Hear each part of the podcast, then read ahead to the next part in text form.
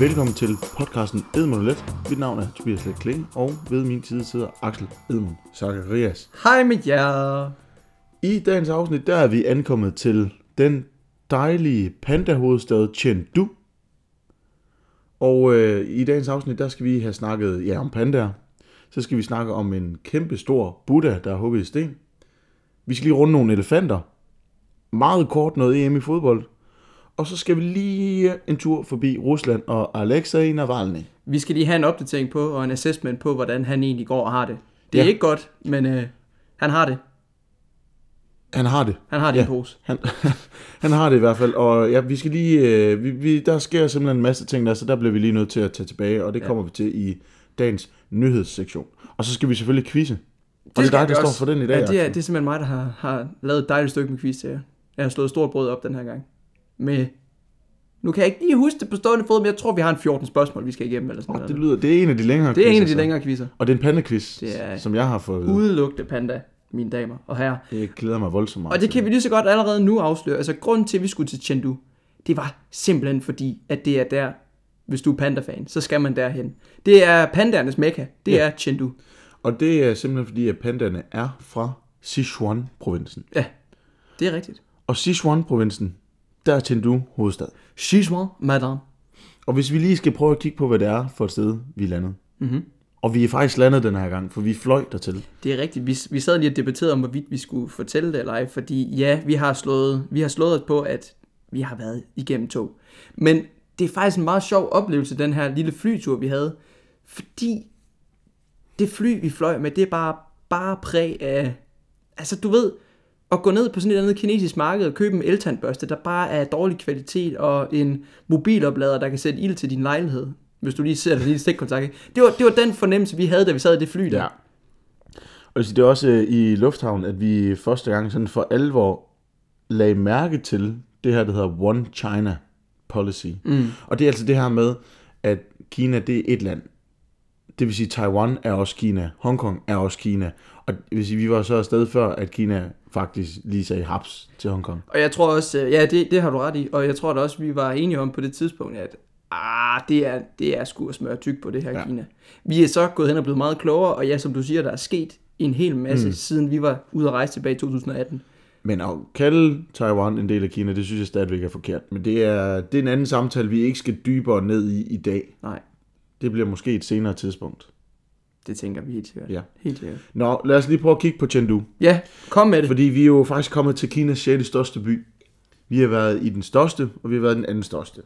Største er selvfølgelig Shanghai, Shanghai. og den Shanghai. anden største er Beijing. Ja.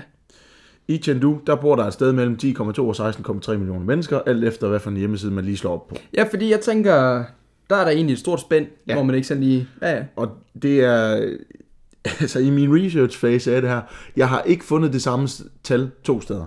Det er sgu da pudsigt. Ja. Fordi tæller man så opland med, eller er det sådan centrum, eller... Ja, det ved jeg ikke. Ja. Yeah. Det er I hvert fald, ja. vi kan konkludere, at det er en stor by, og en det er, meget en stor by, by. der har fart på. Ja, og det er en gammel by. Den er grundlagt i 316 før Kristi fødsel. Hvis man oversætter navnet Chengdu, så betyder det Western Capital, hovedstaden i vest. Yes. Og Hvad, kan du lige rise op igen, hvad provinsen var? Sichuan, Sichuan. hvis der er nogen, der har set Rick and Morty, hvad er det, han, er det ikke øh, den, Sichuan sauce? er, er, det ikke det, den hedder? Jamen, der, det, er et det må jeg sgu tidsspring. indrømme, jeg har ikke... øh, Det er et tidspunkt. Der er min øh, lingo inden for Rick and Morty, den er ikke helt lige så skarp som din, tror jeg. Jeg tror ikke helt, det er det, den hedder, men det er noget i den retning. det er et tidspunkt. Nå, Fedt nok. Øhm, ja, som sagt, Chengdu betyder øh, hovedstaden i vest, og den har faktisk været hovedstad fra 907 til 960 efter Kristi fødsel, mm-hmm. altså i vores tidsregning, og det har været under Han-dynastiet. Simpelthen, altså hovedstad i hele Ja. riget For Kina. Han-dynastiet. Mhm. Og det er en af de få byer i Kina, der ikke er blevet ændret særlig meget på igennem tiden. Fordi rigtig mange af de her byer, de er enten, så er de lige blevet rykket lidt, altså i forhold til centrum og sådan nogle ting, eller så er de skiftet navn og lidt forskellige ting. Øhm, det har Chengdu ikke. Den har altid heddet Chengdu. Det skulle da, ja. Og hvor mange gange var det, Beijing havde skiftet Ja, det var, navn? det, sådan det sidder jeg noget, også lige og tænker på lige nu. Var det ikke en 8-9 gange? Eller det var noget i den stil i hvert Ja. fald. Øh, og så kan jeg lige komme med en lille fun fact om Chengdu. Kør med. Fordi uh, Chengdu huser faktisk verdens største bygning mål på gulvareal. What? Ja. Det er New Century Global Center, som bare er et kæmpe, meget fucking stort shoppingcenter. Simpelthen det, me- altså, den bygning, den der har bygning, allermest. der har allerstørst gulvareal. Og det er altså, hold nu fast, 1,7 millioner kvadratmeter gulvareal. Altså, What? Jeg troede, at det var, altså, når man snakkede størst bygning, så troede jeg faktisk, man snakkede Pentagon. Der var ikke noget, der slog Pentagon. Altså, det er der heller var den øh, ja, amerikanske ja, Jeg efterretning. mener, det er Boeing, der har den bygning, der har det største, altså areal. Ja. Men gulvareal, det vil sige, du har jo også flere etager. altså, i Ja, det den er og selvfølgelig sådan noget. rigtigt, ja. ja. Hvor mange kvadratmeter gulv, der ligger i Ja. ja. bygningen. Og det er altså 1,7 millioner kvadratmeter. Hold da kæft. Bare et, et shoppingcenter. Ja. Vildt. Og så synes jeg lige, vi springer lidt videre til nogle pandaer. Fordi dem skal ja. vi snakke lidt om i dag. Ja, ja, ja. Pandaerne kommer som sagt fra sichuan provinsen Mhm. mm-hmm. Og øh, i Chengdu, der ligger det her Chengdu Research Base of Giant Panda Breeding, som betyder et center, hvor de Hvor man undersøger, hvor man prøver at avle ja, på de man her dyr avler der. pandaer. Det blev grundlagt i 1987, Mhm. mm-hmm. og øh, de startede med at have seks pandaer, Sindssygt. og de seks pandaer, altså dem, de har avlet videre på, der er blevet til 261 i dag. Mhm. Det er vildt. Det er vildt nok. Og vi skal nok øh, fortælle om, hvordan der ser ud der og sådan noget øh, lige om snart, fordi Men jeg tænker på, hvordan er man gået fra seks pandaer til så mange, uden at der er... Uden man har fået en mongolpanda. det har man sikkert også. Der... Nu er jeg, ved at, jeg var virkelig på vej til at sige noget kontroversielt der, okay. men, Okay. men øh, hvis man får en mongolpanda, så kan det godt være, at man lige tager ham med ud i kunstskabet lige at få ham til at putte sig over eller et eller andet. Det øh, er... Jeg ved det ikke. Men hold kæft, de har det lækkert der, de der pandaer. Altså. Ja, Ja. og der skal vi nok komme tilbage til lige om snart. Et andet, andet sted, vi også var, der lige ligger lidt uden for Chengdu. Øh, helt præcis ligger det i Leshan. Der er en lille forstad. Det var en ordentlig klippert, vi så der. Og det er ikke engang løgn, fordi vi så øh, faktisk verdens største og højeste Buddha-statue. Det var simpelthen også lige noget, der røg med i pakken. Øhm, vi havde egentlig bare tænkt, lad os, lad os komme ned og kigge på nogle pandaer. Så fandt vi ud af, at vi var egentlig ret tæt på verdens største Buddha-statue. Leshan Giant Buddha, og det er simpelthen en øh, statue, der er hugget ind i klippen. Ja. Og vi kommer til at lægge nogle billeder op af, hvordan den ser ud, fordi den er altså, helt vildt flot. Den er bygget mellem øh, 713 og 803, og det er en munk, der hedder Haitong, Ej, du skal ikke prøve at bilde mig ind, at det er en munk. der synes, at det var en fed idé, så det gik han i gang med. Han har selvfølgelig Mm. What? fået nogen til hjælp, men Ja, ja, ja, ja, okay. det okay. er munken Haitong, som nok har været overmunk på, på det der Som det område. hedder jo. Ja, havemunk. Det ved jeg ikke, hvad det hedder. Men Haitong, han øh, ville altså bygge den her kæmpe store Buddha-statue, fordi at han ville håbe på, at Buddha så ville hjælpe med at lave øh, den flod, men Ja, Min, min River. der mm. ligger sådan to floder, der ja. sådan løber parløb. Jo, det, det er min. Men, og ja. så tror jeg, den hedder Dua, eller sådan noget. Det er lidt skidt, at vi ikke lige har tjekket på det. Nå, Du er Lipa-floden. Yes, lige præcis. Men øh, ja, han håbede på, at øh, der fik du mig lige lidt ud af den. Ja, det kan jeg da godt forstå. Men det er også, man skal bare sige, du er Lipa til en dreng. Så er man sådan helt... Der, der, jeg forsvandt lige hen i et eller andet tankemønster, der jeg ikke er stolt af. Yes, han prøvede på at... Og at- jeg, lad mig lige have den her. Okay, du får den lige. Ja, jeg skal lige... Sådan der, yes. Haitong, han ville gerne have, at Buddha kunne hjælpe med at gøre det her vand sejlbart. Sejlbart. Ja, så man kunne sejle på floden. Ja, ja, men, der var øh, simpelthen for vild, øh, for vild strøm. Okay, fordi jeg tænkte, at alt det vand var, er ikke, sejlbart. Ah, øh, jamen, det var simpelthen ikke til for skibene. Det gik Okay. for tit for galt. For tit, for galt. Ja. ja. Men det lykkedes. Det Da virkede. han øh, fik hugget den Det der virkede. Buddha. Ikke fordi Buddha hjalp, eller jo, det gjorde han, fordi alt det sten, man huggede ud, det røg jo så i vandet. Oh. Og det har været med til at ændre strømmen. Fuldstændig. Så øh, floderne, Min og floden dua. blev øh, meget mere rolig Min dua. og blev til at sejle på. Ja. Men der må eddermame også have været meget sten, der er plummet ned i det der øh, ja. Ja. flod. Haitong har så ikke set sit projekt færdigt. Åh, oh. Han døde, da han øh, kom til skuldrene. ej. Så han, Så får han, ikke han er åbnet- startet fra, øh, fra tæerne og så bare op, eller hvad? Ja, det må han jo så have været. Kæft, hvor er det fedt. Der er også lige er en... Øh, jeg går også ud fra en munk, der lige er noteret. Eller noteret. Nå, han nåede til skulderen. Ja. Ah, Og så satte man det lidt på pause, og så gik man i gang igen lidt senere. Det er derfor, det tog så mange år. 90 år, faktisk. Helt præcist. At bygge.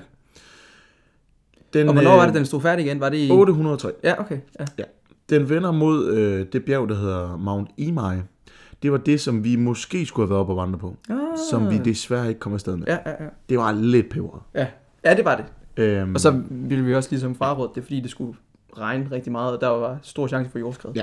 Men øh, Mount Imai og hele det her område, hvor Buddha-statuen står, er et meget religiøst område. Der er mange templer, der har boet rigtig mange munke mm. igennem tiden.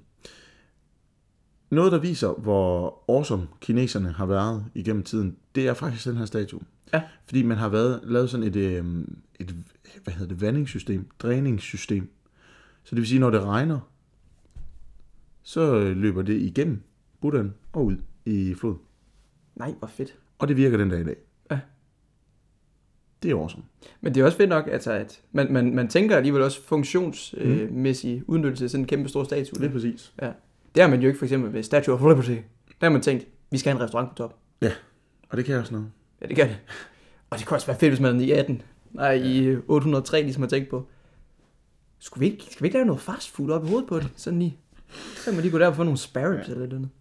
Nå, jeg kan fortælle, at øh, Buddhaen og hele området har været på øh, UNESCO's verdensarvsliste siden 1996. Og Hvorfor først der? Ja. Ja, det ved jeg ikke. Øhm, I samme område, kan du huske, der var nogle grotter, vi var nede og kigge på. Det kan jeg.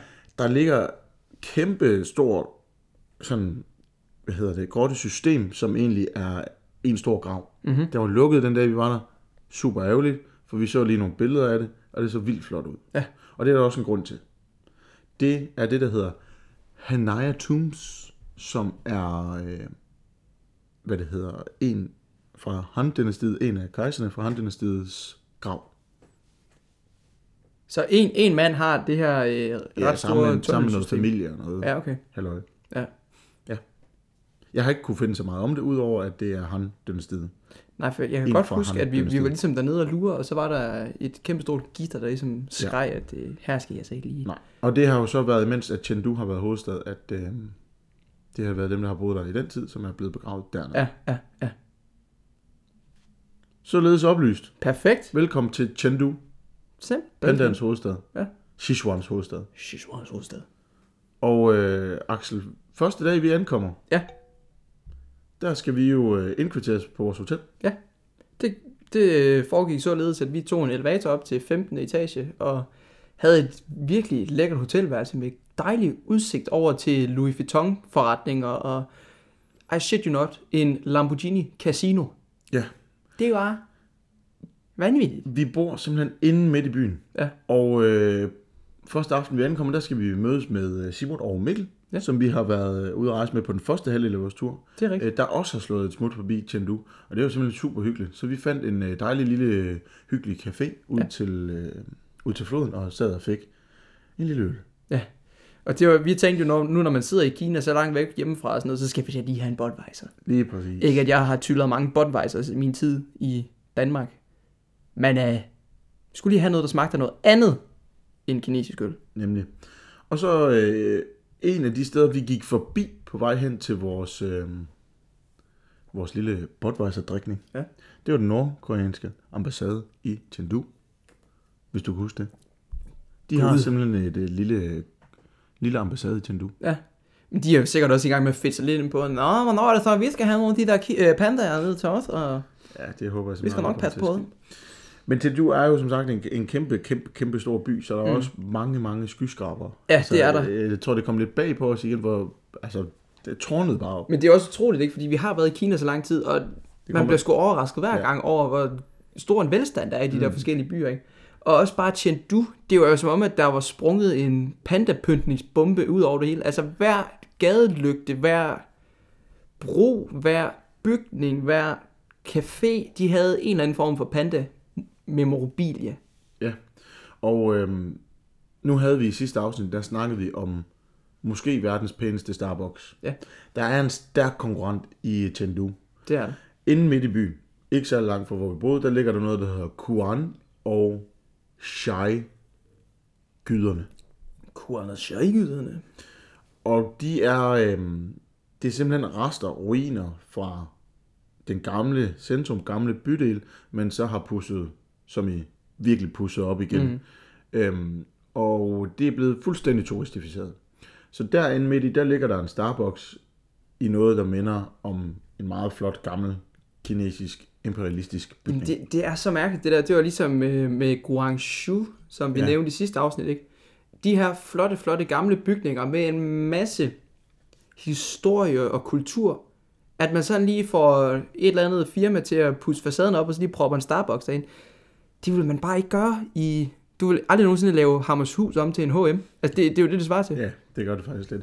Men noget af det, der så trods alt er smukt ved det her nye... Ja, så og det er turistificerede område, skideflot. Det er Altså, virkelig det er flot. det. Øh, de har øh, på væggene, sådan løbende igennem hele området, der er der øh, historie. Mm.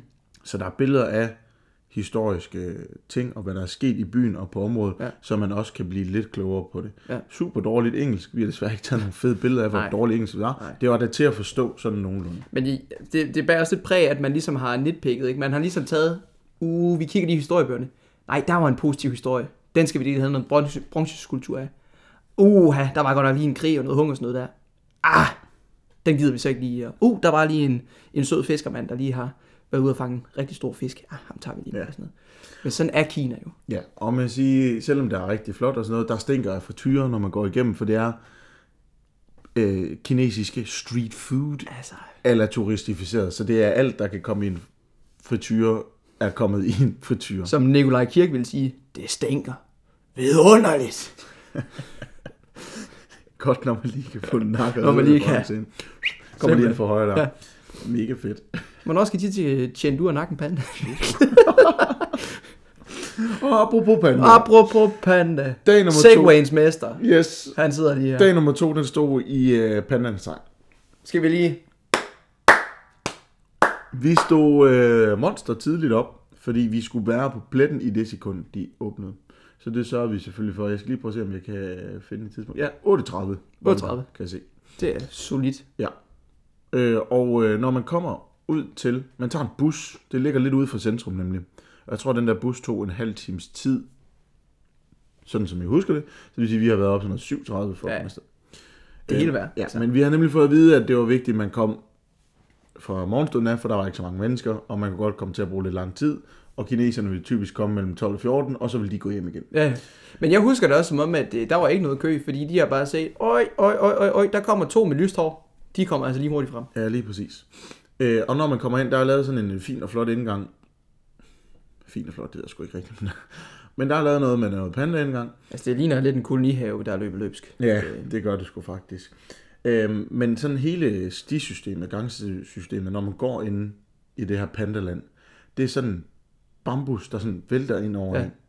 Så det nærmest laver en tunnel. Ja, det af er sådan en, bambus. en form for port, man ligesom øh, går igennem af bambus. Og det øh, er awesome. Altså, Altså, det er jo, det, altså, bambus er jo også bare en fascinerende plante, øh, rent botanisk set. Ja. Altså, hvorfor? Kom, øh, kan du uddybe den lidt? Jamen, øh, jeg, har, jeg har sgu en ret fun fact omkring bambus, der er meget, meget, meget vulgær. Okay, Jeg ved ikke, om jeg lige skal... Jo, nu tager vi den sgu. Nu har du teaset for den, så Ja. ja. bliver du nødt til det. Øhm, der var en, øh, en torturmetode tilbage i det øh, gamle Kina, der hed bambustortur. Jeg ved ikke, om du har hørt om det. Det har jeg.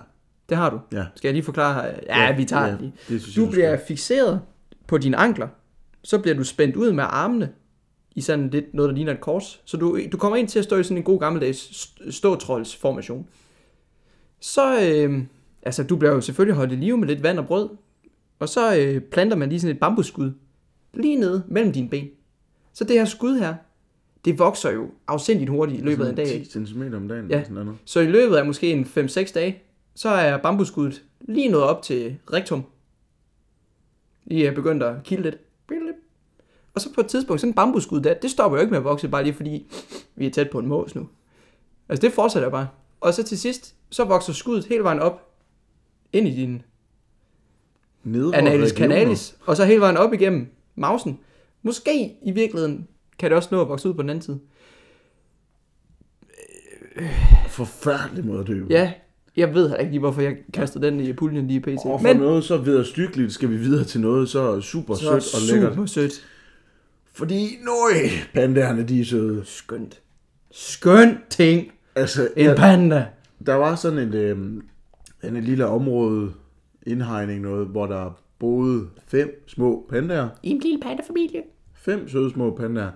Jeg, jeg tror, vi har stået og kigget på dem i en time, uden at bevæge Ja, os. altså, vi skal jo tænke på, hvor mange pandaer var det, du sagde, der var? 261. Præcis. Altså, vi har nok brugt en time på at kigge på hver evig eneste panda. Ah. Det føles i hvert fald sådan. Hold nu op. Vi har i hvert fald brugt lang tid.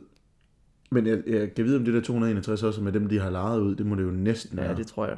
Nej, der tror jeg faktisk, nu, nu når vi kommer til quiz, jeg har et mere retvisende tal, så kommer jeg lige i tanke om. Okay, spændende. Ja. Øhm, jeg vil også bare lige øh, pointere noget, jeg, jeg stussede meget over, da vi var afsted. Det var, at øh, man kunne jo få taget et billede med en panda. ja. Det kunne man. En lille, lille panda unge. Hvis du smed 3.000 kroner, så havde du one shot, one opportunity. Og man står jo lidt Jeg der. overvejede det Ja, kraftigt. men jeg er fandme glad for, at vi ikke gjorde det. Men Fordi... jeg Fordi- overvejede det kraftigt. Igen, det er sgu synd for sådan en panda der. De skal jo bare være i fred. Og leve i fordragelighed. Altså, jeg... Og så, det er så dobbeltmoralsk, og så, fordi vi var, alligevel, vi var alligevel ude at ride på elefanter i Indien, kan man sige. Og ja. Ja, det er også en anden historie, vi kommer til på et tidspunkt. Men altså, jeg kan jo bare sige, Lars Løkke, han har dame fået taget et dejligt bedre billede med en panda, inden de blev fragtet til Danmark. Og hvis vi lige skal prøve sådan at beskrive, hvordan det, det er, der hvor de der søde små pandaer, de bor. De har jo fået bygget en form for legeplads i nogle træer og noget bambus og lidt forskelligt, Ja. som de sådan går og hygger sig i. Men de laver jo faktisk ikke så mange sådan nogle små kyssebjørn der. Nej. De ligger primært på ryggen og tykker på bambus. Altså, det svarer lidt til, at man øh, tager i fitnesscenter, ikke? Der er alt muligt aktivitet, du kan foretage dig, men man kan altså også bare lige sidde og spise en Snickers, og så overveje, om man skulle gå i gang med et eller andet. Ja, og så en øh, lille fun fact. Da vi er i øh, Giant Panda Research, and et eller andet, Grand New Panda Center, Production ja. Center. det er jo før pandaerne kommer til Danmark. Ja. Så de to pandaer, vi har i Danmark, Mm. som jeg lige har glemt, hvad hedder, Shit, øh, og Monsoon. Shen Er og Mao Sun, dem har vi set i Kina. Og jeg tror også, vi blev enige om, at øh, Xingmer, Xingmer Shen og Er. Maozun, det var, det var altså to pandaer med spræl i. Vi har allerede ligesom scoutet der og sagt, dem kunne vi altså godt tænke os at få til Danmark. Der stod Danmark på et lille skilt, det er jo derfor, vi vidste, det var Ja, fair dem. nok. Men Men ja. ja, og så var min næste spørgsmål, men det havde man jo allerede klappet og klart, den aftale der. Ja. Fordi de rammer dansk grund, er det i 2019? Det tror er det jeg, ikke? Det tror jeg da. Nå, vi springer lige lidt videre i Pandaland. Ja. Fordi øh, de pandaer, vi står og bruger lidt over en time på at se på og forelsker os lidt i, jeg tror, det er sådan nogle young adults. Fordi vi kommer i hvert fald lidt videre. Mm. Og der er nogle søde små kyssepandaer. Jamen det er jo, er det så en teenagepanda, vi har stået og kigget Ja, på det tror jeg. Sådan en Fordi preteen. øh, nu viser lige Axel et billede af den her lille kyssebjørn. Kan du huske Ja, det? for satan. For satan, den er sød. Der ligger simpelthen her en, en lille klump pels på ryggen. Nyder livet. Han har lige legnet spise sådan en noget seks bambus. stykkes bambus op på maven, han bare lige tager en af gangen lige. Og du kan også se, det er marmorpanda, det der. Ja, det er det. Og så hernede, der har vi jo så de der... Det er jo... Du kan godt se, det er en teenagepanda. Det ham der, det er en teenagepanda, ja. det er en Men teenagepanda. så vidt jeg husker, så havde teenagepandaen også enten sin mutti eller fatti med inde i den der Nej, indregning der. det havde de ikke. Nej, okay. Så de bliver allerede separated. Og det er babypanda. Ja, Ja, det... det er babypanda. Og der sidder marmorpanda. Dup, dup, dup. Ej, den er satan sød, den der. Jeg husker også, at man kunne gå forbi sådan et, et stykke glas, ja, hvor der ligesom lå en lille babypanda, en lille unge, ind i sådan en inkubator. Ja. Og det er jo så smart med pandaen. Altså, pandaen er jo virkelig dårligt og dumt dyr. Jamen det, ja, Og jeg ved ikke, hvor meget af det, du kommer til øh, i din quiz, men nu spoiler jeg sikkert noget af det. Men deres unger er ja. bitte små, og de er blinde, de har ikke noget og pels. de har ikke særlig stor sandsynlighed for at overleve. Nej. Altså, de, de bliver jo født, og de er jo til at starte med 15 cm. Og sådan en stor Den ligner, panda der, den ligner en rotte. sådan en stor pandamor, der skal håndtere sådan en lille panda, det sker altså også jævnt tit, at morpanda kommer til at sætte sig på sådan en lille unge. Fordi det er jo ikke et mobilt dyr, det er jo ikke et motorisk vidunder sådan et dyr. Det må man bare sige nej til. Men det er fandme også derfor, de er så søde. Og så noget andet, der er rigtig dumt ved pandaen, og er en af grundene til, at pandaen faktisk burde være uddød, mm. hvis Kina ikke holdt dem kunstigt i live, det er, at pandaen er en kødæder. I hørte det rigtigt. Pandaen er en kødæder. Pandaen er en kødæder, men de har veganske tendenser, må man sige. De er ligesom, de er en hip Instagram-pige, kan man sige. en eller anden dag er der simpelthen bare en panda, der har stået op og tænkt, nej, jeg skulle fandme ikke bede om noget kød. Men de er så pisse woke. Så De, derfor, de forudså jo veganer-trenden. derfor spiser de øh, kun bambus, og ikke bare bambus, men kun friske bambusskud. Der er ikke en skid næring i dem, Ej. og derfor skal de have så ufatteligt mange kilo mad. Det kommer jeg til at se. noget andet, der er rigtig dumt ved det. Pandans mave er ikke lavet til at nedbryde bambus. Nej. Den kan ikke finde ud af det. Så det er også endnu en grund til, at den skal spise så meget, og den tit har dum nums. Den, jamen, altså, den har... En femte dårlig ting ved pandaen. Hvad er de direkte i 36 timer om året? Det er sådan noget i den stil. Ja. Eller 48. Ja. Det er ikke mere end 48. Og det er jo også derfor, at Xing Er og Mao Sun, de ikke kom til at bolle. Da, da de ligesom havde tidsrummet til det. Og noget 17. dumt. Han er så doven. Han gider ikke. Det er jo det, ham der jo nok også set de der billeder øh, fra København Zoo. Hun stikker jo rumpen ja, Ja, ja. ja. i hovedet på ham og Og så siger, lige, øh, hallo, så skal der lige parallelt parkeres nu. Ja. Ja. Hallo.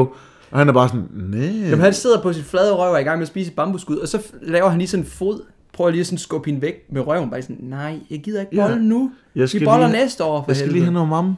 Jeg, jamen, jeg, er s- jeg, simp- jeg kan ikke bolle på tom mave, det kan jeg simpelthen ikke. Og så kan man så vente om igen og, og redde alle de dumme ting, jeg er kommet med her, med at sige, åh kæft, den er også Kæft, sød. Den er sød. Ved du hvad? Fuck det.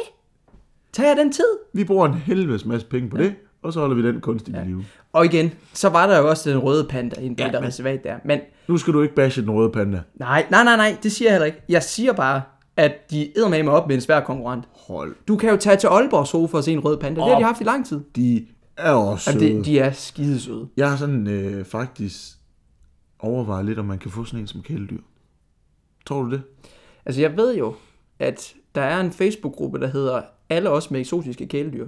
Ja. Det kan jo godt være, at du skal holde af dem, og så lige spørge, er der nogen af jer, der har en rød panda, jeg kan? Jeg vil jeg Jeg kan få- sindssygt gerne have en rød panda. Men så er der også et andet latterligt dyr, i det der reservat der, og det er påfuglen. Ja. På fuglen. Påfugle er, det er et mere latterligt dyr. Og de er sat med dumme. Jamen, Når man går rundt inde i reservatet, så kan man bare hele tiden høre sådan... det, det skal jeg lige, simpelthen lige frabede, at du gør igen det der. Nej, hold op. Au.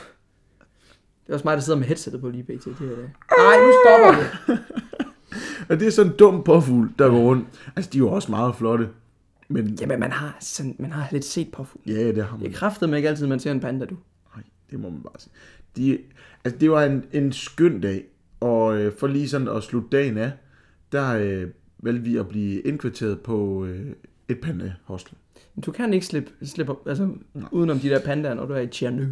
Vi gik på en bro, hvor at øh, det der hegn, sådan, det var sådan en gangbro, så det der hegn der er ude i siden, det var med pandaer.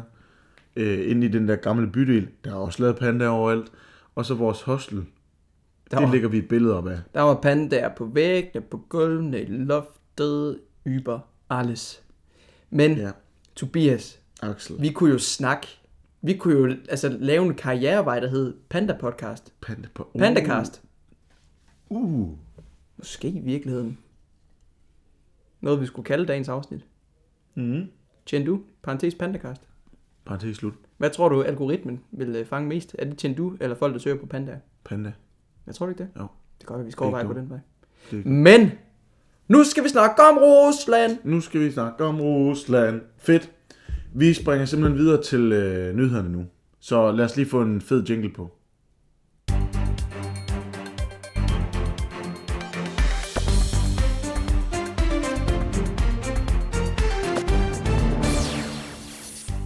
UEFA E tvinger Ukraine til at ændre E EM-trøje. EFA. UEFA E tvinger Ukraine til at ændre E EM-trøje. Er de bare gået til, "Øh, mor han driller? Lige præcis. Rusland har nemlig været stærkt utilfredse med Ukraines EM-trøje, da de mener, at den er politisk motiveret og provokerende.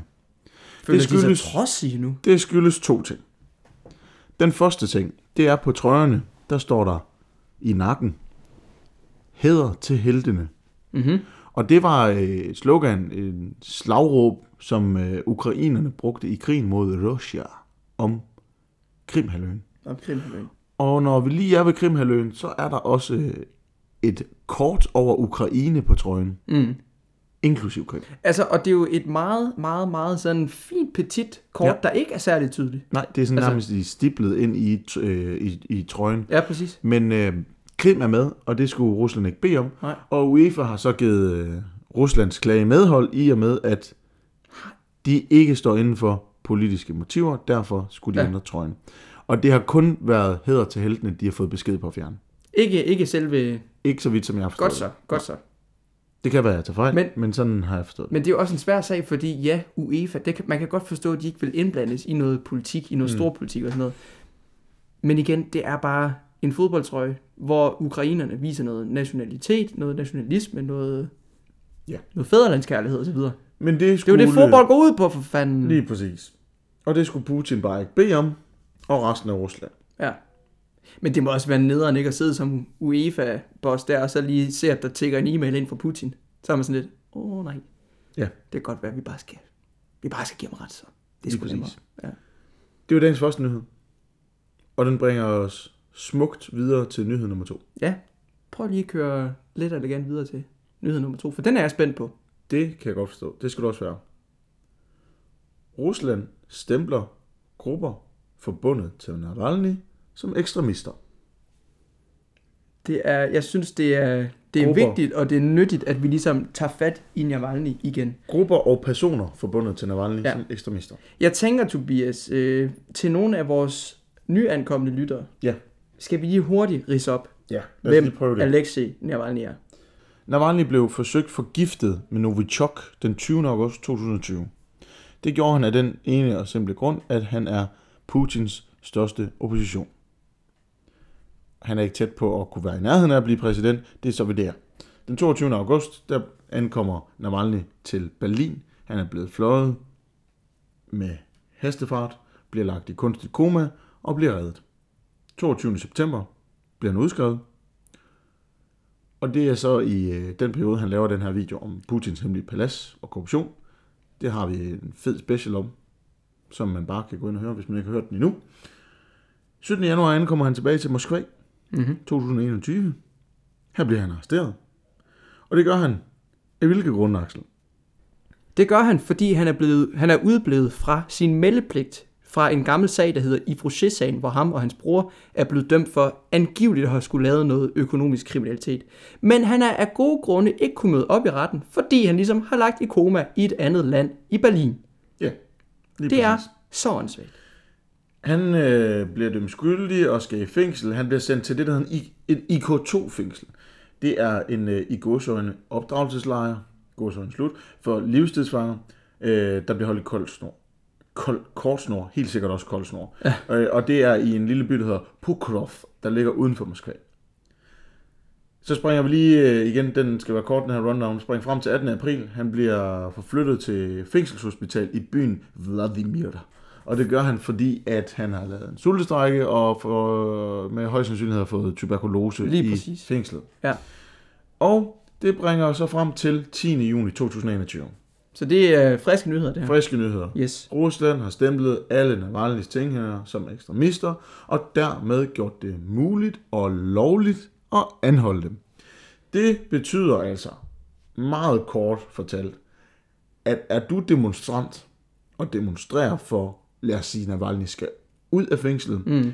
eller Han skal have, han have noget... tilkendegiver du bare, at du er enig med ham på åben gade, Ja. så er det lovligt for politiet at anholde dig, fordi du er ekstremist. Og hvad sker der så, hvis man bliver rundet op? Så bliver man bare kastet i fængsel, og så har Lige man en god præcis. grund. Prøv at høre, du har en Navalny på t-shirten. Ergo er Lige du præcis. ekstremist. Og ekstremist kan du sætte lige med terrorist, Yes. sådan set. Så det er fremragende. Øh, Alexander Navalny, han har lavet en udtalelse lige kort efter. Mhm. Mm-hmm. Øh, det er hans folk, der gjorde det. Han har nok øh, sagt den inden, fordi han har nok regnet med, hvad der ville Jamen ske. det er jo sådan, at han sender breve fra fængslet ja. Ja. til hans hold, der så lægger det ud på diverse sociale Lige medier præcis. i fuld længde. Og det Navalny han siger omkring den her sag, det er, når korruption er grundlaget for regeringen, bliver modstanderne mod korruption stemplet som ekstremister. Og det er han ret i. Ja. EU er meget imod det her. Mhm, Mm-hmm. De har før været ude og udtale bekymring omkring Navalny's øh, situation, og de har gentagende gange anmodet om, at han skulle løslades omgående. Jeg tror ikke, de har lagt så meget Nej, pres men på altså, igen. de, de har jo talt i en hidtil uhørt skarp tone ja. Ja. over for Rusland, fordi de bare behandler Navalny og hans tilhængere og hans folk pivdårligt. Ja. EU E har været ude til det her og sige, de russiske myndigheder er ansvarlige for Alexei Navalny's sikkerhed og sundhed i fængslet, som vi holder dem ansvarlige for. Mm. Det vil sige, dør Navalny i fængsel, så falder der brand ned. Det gør der. De har også været ude og udtale skarp kritik over, at øh, Navalny's tilhængere bliver stemplet som ekstremister, fordi det er et direkte angreb på yt- ytringsfriheden. Mm. Og de forventer selvfølgelig, at øh, Rusland trækker de her, hvad det hedder, øh, den her nye lov, den vel? her dom, ja. lov ja. Ja, øh, tilbage, fordi at det er et angreb på menneskerettighederne, som de har skrevet under på. Artikel 10. Yes, artikel 10. Grunden til, at de gør det her, det er EU. fordi... Nej, Krim. Ja, okay. Vi hopper lige tilbage til Putin. og Krim. Yes. Grunden til, at de gør det, det er fordi, de kan være bekymrede for, at modstanderne kan klare sig overraskende godt ved stemmeurene. Stemmeurnerne til valget. Mhm. Mm. Øh, af to grunde. Det går ikke særlig godt med økonomien. Det ser ikke lige ud som om, at corona er over i den nærmeste fremtid i Rusland. Nej, nej, nej. Og det kan altså godt øh, give noget fuel to the fire. Men Og derfor har man simpelthen bare valgt at sige, nu slår vi lorten ned. så hvis nu man stemmer på Alexei Navalny, ikke? Ja. Ja. Man bliver jo nødt til at altså, tilgengive sin stemme. Øhm, og så kan man jo også være sådan lidt urolig over, at Rusland så på en eller anden måde kan monitorere, hvem der har stemt på hvad, og hvem, og hvornår, og hvor. Alt det der. Ja. Men jeg forstår ikke, fordi er det ikke noget med, at Putin han kan sidde på præsidentembedet indtil 2036? Jo, hvis han bliver valgt. Ja, Ja. men han skal, han skal simpelthen, øh, han skal jo selvfølgelig, Ja. yeah. siger, jeg, selvfølgelig igennem en demokratisk proces blive valgt som leder Ja, ja fordi af Rusland, Rusland er jo et demokrati. De er, skal altså, du de tænke slår på. sig højt på demokratiet, og De det, har de er- gjort i mange herrens år. Et folkestyre. Ja, det er det. Nej, Folkets styre. det er de ikke. Nå, Navalny han er altså ikke... Øh, Navalny og hans gruppe er ikke de eneste, der bliver slået ned på for Kreml. Nej. Fordi nu gør vi lige den her historie lidt bredere. Ja, tak. For lidt over en uge siden, der er der en fyr, der hedder Andrei Pivavorov. Pivavorov. Pivarov. Ja. Andrei Pivavorov, han skulle øh, afsted med et fly fra St. Petersborg til, jeg tror det var Warszawa i Polen. Ja. Det har jeg simpelthen glemt at skrive ned. Ja. Det er ligegyldigt. Han skulle med fly fra St. Petersborg. Mm-hmm. Kort tid før takeoff, der blev han lige pillet ud af flyet. Og afsted. Ja. Og han er dømt efter, han er ikke dømt endnu, han er sigtet efter en øh, lov, jeg synes, der er så fed. Og den er så russisk. Sig frem. Foreign Agent Law. Foreign Asian Law. Yes. Det er også en forholdsvis ny lov, som russerne har fået indført. Og den er fed. Den er fed, fordi at non-profit organisationer, som er politisk motiveret, ligesom Navalny's øh, organisation, mm-hmm. og ligesom Pavirovs organisation, som jeg har også har glemt at skrive ned, hvad hedder, det var det irriterende. Øhm, Pavirovs organisation er blevet lukket ned for tre uger siden, fordi de var bange for, at øh, medlemmer skulle dømmes. Det skete så alligevel. Ja. Men den her Foreign Agent Law, den går simpelthen ud på, at de her non-profit politisk motiverede organisationer, der modtager donationer fra udlandet, kan ses som agenter, Ja. spioner ja. for udlandet. Og at det er spioner, agenter, der modtager finansiel støtte fra andre lande. for at forsøge at vælte den siddende Ja, ja, regering. som prøver at så inkriminere derfor den. bliver de set som spioner og kan dømmes efter den her lov og bare ryge bag lås og slå. Jamen altså. Det vil sige, de behøver ikke at have noget som helst på personen, udover at personen agerer inden for non-profit organisation, Ja. der er træt af styret mm. og modtager donationer for ikke-ruslige folk. Ja. Der er jo ikke nogen af dem, der gør, for der er ikke nogen russer, der tør støtte dem. Nej. Så ryger de også i fængsel. Men på en eller anden måde, så har man jo helgarderet sig på den bedst tænkelige måde. Ja. Altså, det lyder jo også meget som historien fra det belarusiske styre, hvor Roman Protasevich, han jo ligesom blev tvunget til at lande, da russiske, nej, da, undskyld, da hvidrussiske F-16 fly ligesom lige flyder op på siden af den her øh, Ryanair fly. Han er, han er egentlig bare på vej hjem til øh, Litauen. Ja. Han, øh, han har fløjet fra Grækenland. Vilnius, ja, Nej, i, Vilnius. Han skal til Vilnius. ja, det er rigtigt, i Litauen, og han Ja. er fløjet fra Grækenland. ja.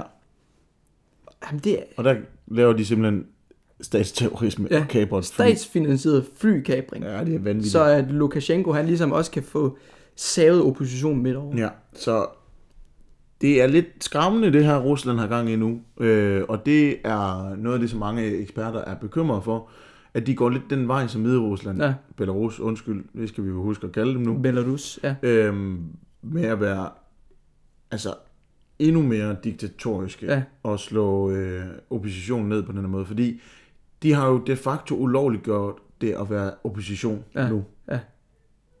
Ved at stemple dem, der holder med Navalny, og grupper, der øh, udviser sympati for Navalny Ja. ja. som ekstremister, så ja. er de de facto ulovligt gjort oppositionen. Og så har du ikke et demokrati længere. Altså, det er jo også ligesom det, der Så er er lidt er det slut. sket i Hongkong lige pt. Altså, Ja, lidt. den her nye øh, lov, der også ligesom bare har høvlet ned på alle dem, der ligesom... lidt. Ja, Det, det Råber kan man alt for høre højt. om i vores øh, special sammen med Thomas, Thomas Ruben. Ruben. Ja, lige præcis. Øh, Thomas er øh, meget klog på Hongkong, ja. så han er lidt bedre til at forklare det, end vi er. Ja. Men, men, men det her, hvis du spørger mig, er et kæmpe skridt på vej til at være et rendyrket diktatur. Men se, det var jo faktisk også en russisk flykabring, jeg ikke har hørt om, fordi det ligesom er druknet lidt i den her misære fra Belarus. jeg man havde sige. heller ikke hørt om det. Nej. Og det er nemlig ikke en flykabring, for man er lige smart, lige inden flyet Ja. ja. lidt, og lige går og prikker ham på skulderen og siger, Ja, ja. du kom du lige med kommer os. lige med os. Du kom lige med os. Hvor mange flasker vodka har du i den taske der? Lad os lige åbne og kigge. For lige at se, om du har for meget væske med. Og så er han blevet arresteret. Ah, men ja. altså. Puh, han omgang, Axel. Ja, puh, han omgang. øh, det her er noget, vi kommer til at, øh, at følge mere op på, fordi det er en meget spændende og meget betændt sag. Ja. Øhm, og forhåbentlig skal vi øh, på et eller andet tidspunkt inden for den nærmeste fremtid snakke meget mere end Navalny. Ja, det skal vi. Det skal vi. Øhm, skal vi lige tage en lidt hyggelig nyhed her til at slutte på? Lad os gøre det. Ja. Lige for at få humøret lidt op igen, Ja. ja. fordi nu skal vi også snart videre til, til noget pæn natur igen. Ja, lige præcis. Vi, øh, vi kører panda, eller undskyld, ikke pandalyt. Ej, men jeg har panda på hjernen lige nu. Vi kører noget elefantlyt. Elefantflok har efterladt 500 km spor af ødelse, lydlæggelse, og nu nærmer de sig millionby. Nu sagde du opmuntrende nyhed. Altså den Ja, det er rubrikken, kan man sige. Den, øh, død og ødelæggelsen. Død og men- men den ødelæggelsen. er måske mere sådan funny haha, Ja, at præcis. det er lidt skørt. det er ni elefanter, der har slået sig sammen for at tage på en dejlig, dejlig vandretur gennem det kinesiske landskab. De har vandret i 500 km nu, og de har på deres vej, der har de spist lidt, øh, lidt, lidt af nogle marker, og har havet nogle øh, hvad det hedder, tankstationer og nogle lækker stores. De har været inde lige at skulle have fat i noget kinesisk rigtig, rigtig dejligt øl på deres vej osv. Altså, de har smadret indtil videre fra 6,5 millioner kroner. Men altså, jeg synes jo også bare, all power to them hvor, elephants. hvor, hvor kommer de fra? Jamen, Har du fundet ud af det? det er simpelthen det, jeg ikke rigtig ved. Altså, jo, de har hjemme i et naturreservat i det, der hedder, oha, Sichuan Banana, Sichuan Banana i Jiang provinsen. Og de er altså gået afsted i starten af marts 2020, og nu er de altså gået 500 km. Og hvor skal de hen? Er der nogen, der ved Det er det? det. Man ved ikke, hvor de er på vej hen. Jeg tror simpelthen bare, at de er ude at sightsee lidt. Der skulle ske noget. Ja. De Og går altså og keder sig i nu, sådan nu et reservat. synes der. jeg, de er på vej til en storby. Hvad for en by er de på vej ind i? Jamen, jeg kan se, at de har gået fra det, der hedder Kunmin, til noget, der hedder Eshan, til Pur, og nu er de så hernede i Shushan Bana provinsen. Så de er, Er det ikke, helt sagde du ikke, det var, det var dernede, de kom fra? Jo, Det kan sgu da være. Så jo. du, du vender den lige forkert her. Ja, det kan jeg godt se. Men, st- men, Men men altså, altså, de, de er gået fra det sydlige Kina, og nu er de egentlig bare på vej ind mod centralkina. ja. Jeg kan ikke lige umiddelbart se, om de er på vej ind i noget stort. Det, jeg tror det ikke. Altså jo, de er på vej ind i en millionby, men hvorfor en millionby? Der er, jo fandme mange. så mange millionbyer. Ja. Der er 110 byer i Kina, hvor der bor mere end 1 ja, million vanvittigt. mennesker. Altså det er bare at ryste nogle terninger, og så håbe på, at du får besøg af noget elefant på et And tidspunkt. counting. Ja, en counting. Ja. Skal vi ikke sige, det var det for nyhederne? Jo, lad os det. Og så skal vi, øh, så skal vi tilbage til en stor, fed Buddha. Lad os gøre det. Lad os gøre det.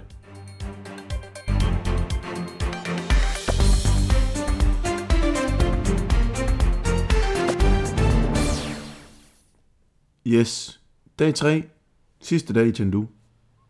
Efter en dejlig overnatning på vores pandehostel, så skal vi altså ud og se den her 71 meter høje statue, Vadeklippe. Yes. Øh, og lige en lille fun fact, nu sagde jeg jo, at Leshan var en lille provinsby øh, op til Chengdu. Øh, vi tog bussen derud, gjorde vi ikke det? Jo, det jo, gjorde jo. vi. Hvor lang tid tog det? En halv time eller Jeg tror, sådan ja, sådan et eller andet. Ikke, ikke, ikke en særlig lang tur. noget? Der bor 3,5 millioner mennesker i Leshan. Ja, okay. Ja, ja. Jamen, det er for satan. Jamen, det er jo simpelthen så svært at tage den vurdering. Nej, men det er jo skørt. Ja. ja. Nå, men vi ankommer øh, ude ved øh, Leshan Giant Buddha. Ja. Og man skulle regne med, at... Øh, ja, hvor spændende kan sådan en høj bund være. Ja. Ja. Men for satan, det er fremlet med turister. Ja, og det er helt vildt. Øh, og nu sige, den der Buddha, er jo vanvittigt flot, og man går på nogle snirklede trapper ned for at se den, mm. og så kan man stå og sige, wow, og så går man op ad nogle snirklede trapper igen. Ja. Men hele det område er bare vanvittigt flot, Det er det. og det er bare et klasse eksempel på dumme turister. Mm. Fordi der er rigtig mange turister lige ved Buddhaen. Mm. Så kan man gå lidt væk og gå over nogle, en flot bro på et lille bjerg, en lille ø ude i floden. Og der er vanvittigt flot.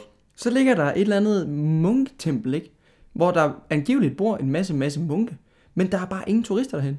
og blomster, og igen sådan, øh, det er som om i, i det her Chengdu-område, der vokser vel bare rigtig meget bambus, for der er også nærmest sådan en bambus øh, øh, tunnel, mm. man sådan går igennem op ad den her snirklede trappe, op igennem det bjergede landskab. Ja, ja. Og så kommer vi ind i sådan et eller andet tempel, hvor der bare er altså uendeligt mange statuer af munke. Jamen, der er den ene statue efter den anden, hvor man ligesom har øh, udstillet de her munke, der har været på det kloster. De er måske gået bort. Og så har man ligesom statueret dem alt efter for, hvorfor en personlighed de havde. Der er flere munke, der sidder stift og kigger ud øh, i luften. Og så er der altså også nogle af de her statuer, hvor de sidder med armene over hovedet og smiler og laver sjove ansigter og sådan noget. Man har virkelig prøvet at indkapsle deres personlighed. Og Jeg tror lidt, det er en, både en blanding, blanding af nogle altså munke, der har været der, og nogle af deres religiøse figurer. Ja, nogle af deres forbilleder de har måske. simpelthen ikke kunne finde ud af, hvad pokker det var, vi så. Altså, det er så isoleret ude på den her ø her, at, at det er svært at finde ud af, hvad, hvad det egentlig var, og så videre. Men, men det, det går jo også mange år tilbage.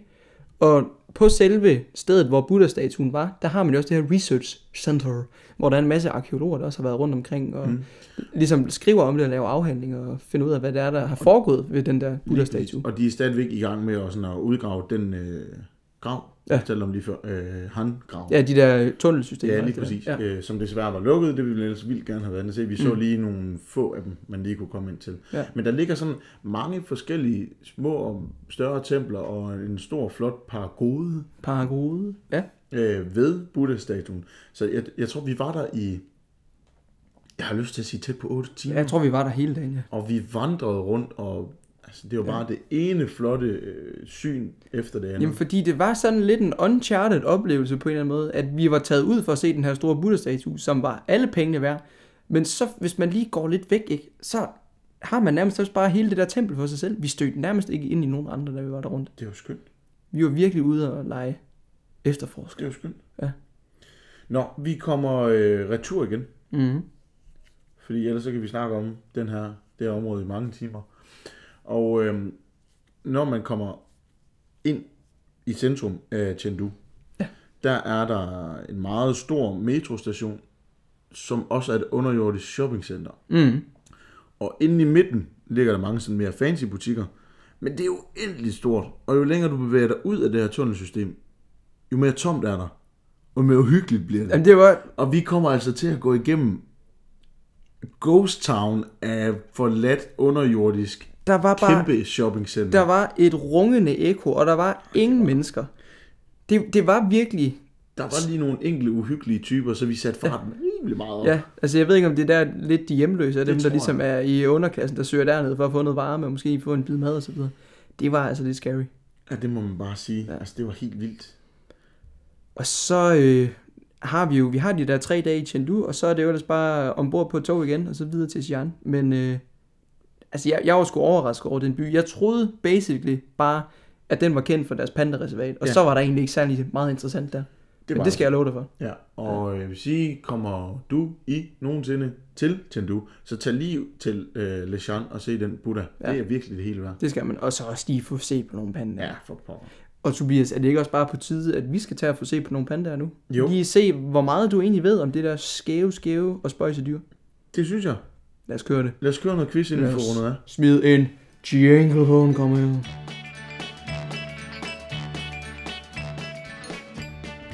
Så Tobias, nu er det ved at kulminere fuldstændigt. Er du klar? Ja. Jeg skal lige have en opdatering på, hvor mange spørgsmål der er, jeg har nået at få skrevet. Vi tager simpelthen en quiz på 14 spørgsmål. Jeg tror, det er den længste quiz indtil videre. Ja, men det er en af de bedre, vil jeg sige. Jeg skal lige høre, inden vi starter. Har vi noget med blomster med i quizzen? Det har jeg faktisk ikke. Det er fandme skøjt. Jeg tror, øh, til gengæld, at jeg har noget botanisk. Jamen, det er med. godt. Ja, lad os lige se, om vi... Om vi øh, ja, vi tager den sgu. Lad os prøve. Er du klar? Ja. Jeg er så klar. Spørgsmål nummer et. Dum, dum, dum. De fleste børn lærer at kravle, når de er 6 måneder gamle. Hvornår lærer en panda at klatre? Nu skal du tænke på, Ja.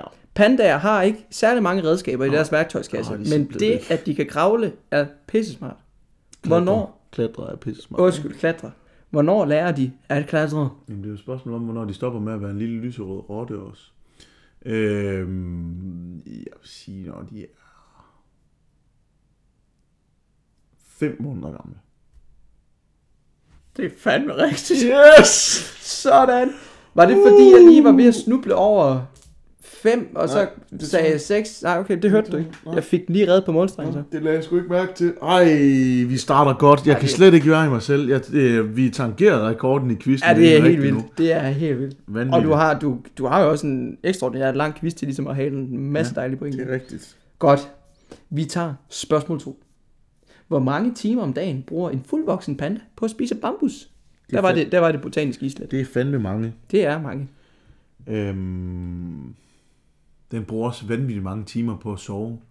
Jeg, jeg kan sige, jeg er ude efter et interval. Okay, Altså, jeg har ikke kunne finde et eksakt tal. Og det er jo også hvor stort er individuelt. intervallet? Er vi Jamen, det er, der er et spænd på 6 timer, kan jeg sige. Okay. Så vil jeg sige, at det er mellem 6 og 12 timer. 6 og 12 timer. Ja. Det er et godt bud. Det er sgu mellem 10 og 16 timer. Åh, oh, pis. De bruger på det. Det er... Det Øh, er vanvittigt i lang tid, den bare sidder og gnasker. Ja, jeg kan godt forstå, at de ikke lavede andet end at sidde og gnaske, da vi så dem. Au, nom, nom, nom, nom. Nå. Spørgsmål 3. At se en panda markere deres territorie er et særsyn. Hvorfor er det det? Kan du, øh, kan du tage en øh, vurdering af, hvordan det må dog se ud, når en panda markerer sit territorie? Jeg tror, den ruller rundt. Ruller rundt. Ja. Ja. Nu skal du høre her.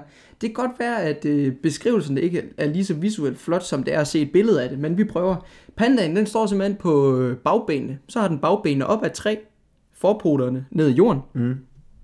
Den bakker ligesom op til træet, ja. og så tisser den ellers bare på træet. Derfra. Den laver basically et handstand, når den øh, markerer territoriet. Men den er så dum.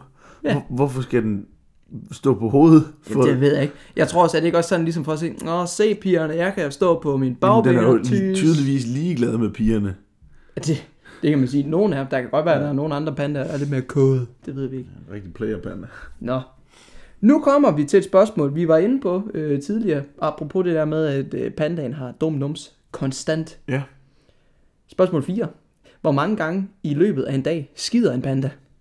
Det gør den sikkert helt vildt mange gange. Den skider otte gange i løbet af en dag. 8 gange i løbet af en dag. Ja. Det er op imod 40 gange om dagen. Og så har jeg ligesom skrevet i parentes, hvem helvede har talt det? altså, Okay, jeg synes 8 var vildt mange gange, men det kan jeg godt at få sin løn som dyrepasser for at sidde og notere en streg hver gang en panda skider. Nej, okay. Men i gennemsnittet 40 gange om dagen. Det er helt vildt. Det siger jo noget om, at den ikke kan finde ud af at omsætte bambusen overhovedet.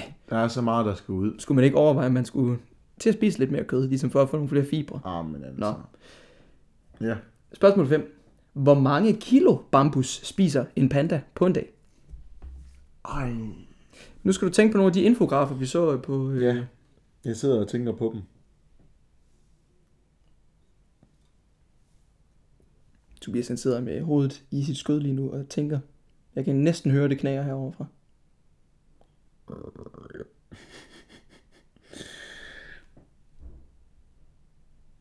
Så for søren. Nu skal vi også til at have et svar. Ja, det skal vi. Mm. Det bliver kedeligt podcast. Den spiser 70 kilo bambus om dagen. Ja, det er lidt højt sat. Jamen, jeg ved det ikke. Nej, nej. Jeg tager lige et nyt skud. Okay. 12 kilo. Ej, nu må du. Det er fandme rigtigt. Er det Ja. Op imod 12 kilo har jeg skrevet. Ej, to rigtige. Det hvordan- må være en ny rekord. Hvordan fanden kunne du gå fra 70 til 12 i Jamen, jeg pludselig? ved ikke lige, hvorfor jeg sagde 70. Det var lidt, så tænkte jeg, det var måske på en uge eller sådan noget. Jeg altså. synes, der var noget med omkring Ja, det, 70. er- ja, men det er fandme imponerende. Ja. er imponerende skarpt sat. Spørgsmål 6. Hvor meget kan en fuldvoksen panda veje? Spørgsmålstegn. Åh, en tung bjørn. Det ser sådan noget et halvt ton agt. Ej, det er sgu også for meget. Øh... Hvad fanden var jeg sådan en basse? Sådan en masse. 200 kilo. 200 kilo. De vejer i gennemsnit op imod 135 kilo, når de er fuld okay. flor. Ja. Det er jo ikke langt fra. Det Det er ikke langt er fra. heller ikke tæt på. Det er ikke, det er ikke langt fra. Jeg markerer den lige med red, for lige at holde styr på, fordi nu skal vi altså. Mm. Den, er, den, den, den kan godt gå hen og blive øh, personal best. Ja. Ja, det kunne jeg godt. Spørgsmål 7 og halvvejs i quiz. Hvor mange vilde pandaer anslår man, der er tilbage i naturen? Det er fandme ikke mange. Hmm. 320. 320. Altså, der er så meget snak om, at pandaen er et øh, troet dyr, og det er simpelthen symbolet på øh, WWF, ikke, der ja. er forkæmper for det her troede dyr. Ja. Ja. Men det er, faktisk, det er faktisk sket sådan, at altså, pandaen, den har det ikke så stramt, som man egentlig går og tror. Ja. Der er faktisk omkring 1000 tilbage i naturen. Og det er du ikke få. Ja, men Mm, ja. det er faktisk nok til, at der per definition ikke rigtig er grund til at snakke om et troet dyr. Sindssygt. Ja.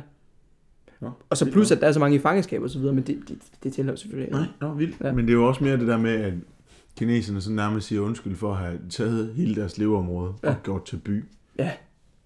Too bad, kan man ja. sige. Men de har jo også fart på de skide kinesere. Yes. Spørgsmål 8. Hvor længe estimerer man, der har levet pandaer på jordkloden? Den slag på tasken. Der er fundet arkeologiske fund mm. for mange år, mange år siden. 4.000 år. 4.000 år. Og det er langt, næsten langt længere. Jamen, f- kan, jamen, for, altså, kan et dyr, kan en art nå at udvikle sig så tilpas meget på 4.000 år også? Fordi er den gået fra at være en grizzlybjørn til lige pludselig, at nej, jeg vil godt altså. lige have videre 20.000 år, 20.000 år. siger jeg. 8 millioner. Man har fundet pandafossiler, der er op imod 8 millioner år gamle. What the fuck? Det er helt vildt. Er det en dinosaur? Hvad fanden sker Det, der? det, er jo, det er det jo faktisk næsten lige før. Nu, spørgsmål 9. Det var godt nok langt for det der. Hold da op. Ja, ja, så... Altså, hallo, du har svaret to rigtigt. Det er rigtigt. Øh, spørgsmål 9, det går på, hvor mange pandaer, der ligger på reservatet i Chengdu. Øh, og du har fundet et tal. Hvad var det nu, det var? Var det 261. 261. Så må jeg nærmest have et tal her, der siger, hvor mange, der lever i reservatet, og hvor mange, der måske er i fangenskab andre steder. Okay, så du har et højere tal end 261. Det har jeg. Ja. Men jeg ved ikke, det kan godt være, at jeg bare simpelthen skal afsløre det, fordi jeg bliver sgu i tvivl om øh, oprigtigheden af det, det tal, jeg har. Hedder dit tal sådan noget i nærheden af 433? Det slutter på 33, men jeg har fundet 333. Okay. Jamen det kan godt være, det er sådan uh, plus dem der, men jeg synes bare, at 260 er også mange pandaer. Ja. Ja. Så mange synes jeg heller ikke, der var i den. Altså, det kan også være, der var. Jeg ved det sgu ikke. Jeg ved ikke, om vi lige skal, skal lige lave et lille kort, og så vi lige laver en faktatjekker på den. Nej, jeg synes bare, jeg får en rigtig, øh, for at have fundet et tal selv. Okay. Ej, du får, jeg markerer den med gult. Ja, gør det. Den er, den En er sgu næsten rigtig. en halv rigtig. Yes. Okay. Nu, øh, nu tager vi den lige, øh, nu, nu, gør vi, nu tager vi lige den danske vinkel, ikke? Ja. Ja. For vi har jo også nogle pandaer her i Danmark. Ja, Ja. det har vi. Og dem har vi, de har været meget omdiskuteret, og dem Ja, ja, har vi det har også snakket om tit. Yes. Spørgsmål 10. Jeg leder efter en kvadratmeterpris her. Hvad er kvadratmeterprisen for Xing og Mao Suns pandabur i København? Jeg er ingen idé om, hvor stort det er. Og jeg kan heller ikke huske, hvor mange millioner det koster. Nej, det er også nogle tal, jeg oplyser dig bagefter, når okay. du ligesom har kommet med et estimat på kvadratmeterprisen for pandaburet i København. Jeg finder lige nummer, der er. Sådan der. Prøv lige at notere, hvad du så taster ind på, øh, eller sig, sig højt, hvad det er, du taster på din lommeregner lige nu. Tobias, han har jo decideret taget en lommeregner med. Det er vanvittigt. Jeg tror... um, 35.000 kroner. 35.000 kroner. Ja. Det er kraftedet med tæt på. Vi snakker en kvadratmeterpris på 40.000 kroner per kvadratmeter. Og det lyder jo som, gud, det lyder som en dyr lejlighed inde i København. Ja. Men vi skal så også lige tænke på, at buret det er 4.000 kvadratmeter Mm. stort. Og det har kostet rundt regnet 160 millioner kroner at bygge Ej, vanvittigt. for to skide dyr. Det er vanvittigt. Ja, så er det. Man skal også huske at please de kinesere. Ja. Det er sgu også vigtigt. Nu skal jeg lige se her, hvad fanden er det egentlig, jeg tænker mig at spørge dig om her? Du har bare skrevet en lang svane. Ja, det har jeg virkelig. Altså, det er noget med, spørgsmålet går så på, at man jo torsdag den 4. april, der kommer to kinesiske kæmpepandaer til København Zoo. Det er ikke en gave for Kina, men det er nærmere et kompliceret legemål i millionklassen, mm. og det er med et klart politisk formål, øh, hvor man ligesom siger, at prøv at høre, vi anerkender, at I lige undertrykker Tibet lidt, og vi anerkender også jeres politik. Så må vi ikke please få lov at få nogle pandaer. Man leger sådan en panda her, typisk for 10 år, Ja.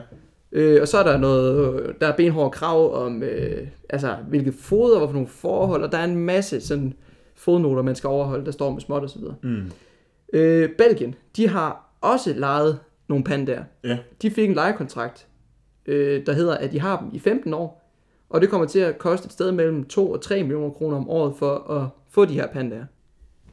Se, det var en lidt lang forklaring for at komme hen til det, der egentlig er spørgsmålet. Men nogle af de her fodnoter, jeg fortalte om, det er også, hvad skal det koste, hvis nu en panda dør i et dansk fangenskab? Kan du svare på det spørgsmål? ja Det er nej. en, i hvert fald en klækkelig erstatning, der skal til for, hvis man dræber en panda. 75 millioner. 75 millioner. Ja. 50 millioner. Det er fandme ellers tæt på. Det er fandme ellers tæt på, du. Jeg har kun 25 fra. Ja. Men altså, der, der, 25 er de store. ja, så, har- så får man jo også lige lidt ekstra lyst til at passe godt på de her pandaer. Og det har jeg også mit klare indtryk af, at det gør man sgu i Danmark. Ja. Vi, vi ved, hvad vi laver. Okay, spørgsmål 12. Hvad har det kostet den danske stat at lease de her pandaer? Om året. Ja, man, vi har fået lov til at have dem i 15 år. De koster 1 million kroner stykket. Hvert år. Ja. De koster 6,5 millioner kroner stykket om året. Altså, hver. Mm-hmm. 6,5. Ja, og vi har skrevet under på, at vi må, vi må have dem i 15 år. What the fuck? Og Hvorfor betaler vi så mange penge for det? bonusinfo. Hvis nu der bliver født en dansk panda. Ja, så ryger den til Kina. Nej, det gør den ikke. Vi har skrevet under på en kontrakt, at vi må have den i 4 år. Nå. Men så koster en panda baby altså også 4 millioner kroner. Og når den har rundet de 4 år, så skal den tilbage til Shindu. Nå, altså, sygt. Det er... Hvis man kan snakke, skal man snakke om bad business, så, så er det sgu at have panda. Det er godt. Kæft, Men altså, jeg vi skal jo håber- også sælge den kotelet, Jeg kan man håber sige. virkelig, at København Zoo, de får rigtig mange penge på på besøgende. Og det er jo for at blive dansk landbrug, det her. Ja, ja. Altså, det er jo det og syge dansk ved det hele. industri og alt. Det er for, at vi kan sælge noget billig svin til Kina. Ja, lige præcis. Det er sygt. Okay, spørgsmål 13. Hvad koster en panda, og hvad er tophastigheden? Hvad? Hvad koster en panda? Mhm. Men det har vi da lige sagt. Mm-mm. Ikke den panda, jeg tænker på. Jeg tænker på en Fiat-panda. Nå, okay. Mhm. Hold kæft, det sidespor. Hvad fanden koster en Fiat Panda? Den koster 120.000, og tophastigheden er 190 km i timen. 190 i en Fiat Panda? Jeg tænker, du kan godt presse den. Den lyder nok ikke godt. Ej, det- Jeg siger 175. Okay. Den billigste Fiat Panda, jeg har fundet, den kan man få til 107.000 kroner. Og tophastigheden er 165 km i timen. Kan man ikke presse den lidt mere end det? Altså en Ned ad panda? bakke imellem med. Det kan da godt være. Jeg var, også, øh, jeg var også ved at skrive et spørgsmål, der gik så på, hvor mange forskellige farver kan en panda have? Bare lige for at fuck dig op endnu mere. Mm. Men jeg kunne sgu ikke, altså, Fiat Pandaen kan man få i alt sens klækkelige herlige farver. Jeg er sikker på, at en Fiat Panda koster 120.000, hvis det er med det rigtige tilbehør. Jo jo, men så er det sgu da også med den store pakke og det hele. Med DAB-radio og Fiat aircondition Panda og hybrid. Uh, hvor spændende. en hybridpanda. Lidt ligesom en liker. Nå, ja. ja jeg tænkte lige, hvad fanden snakker du om? Ja. Nå, skal vi tage det sidste spørgsmål? Det er nok øh, 155, der er så op fra den her. Mhm. Og det var nok fuldstændig... Ej, men Hvorfor står der ingen pris? Pris, pris, pris. Pris, pris, pris, Nå. pris, pris, pris, Er du klar på spørgsmål 14? pris. Ja. Hvor mange andre nationer har pandaer, ligesom vi har i Danmark? Altså, hvor Kina ligesom har lejet dem ud til andre nationer. 16. 16.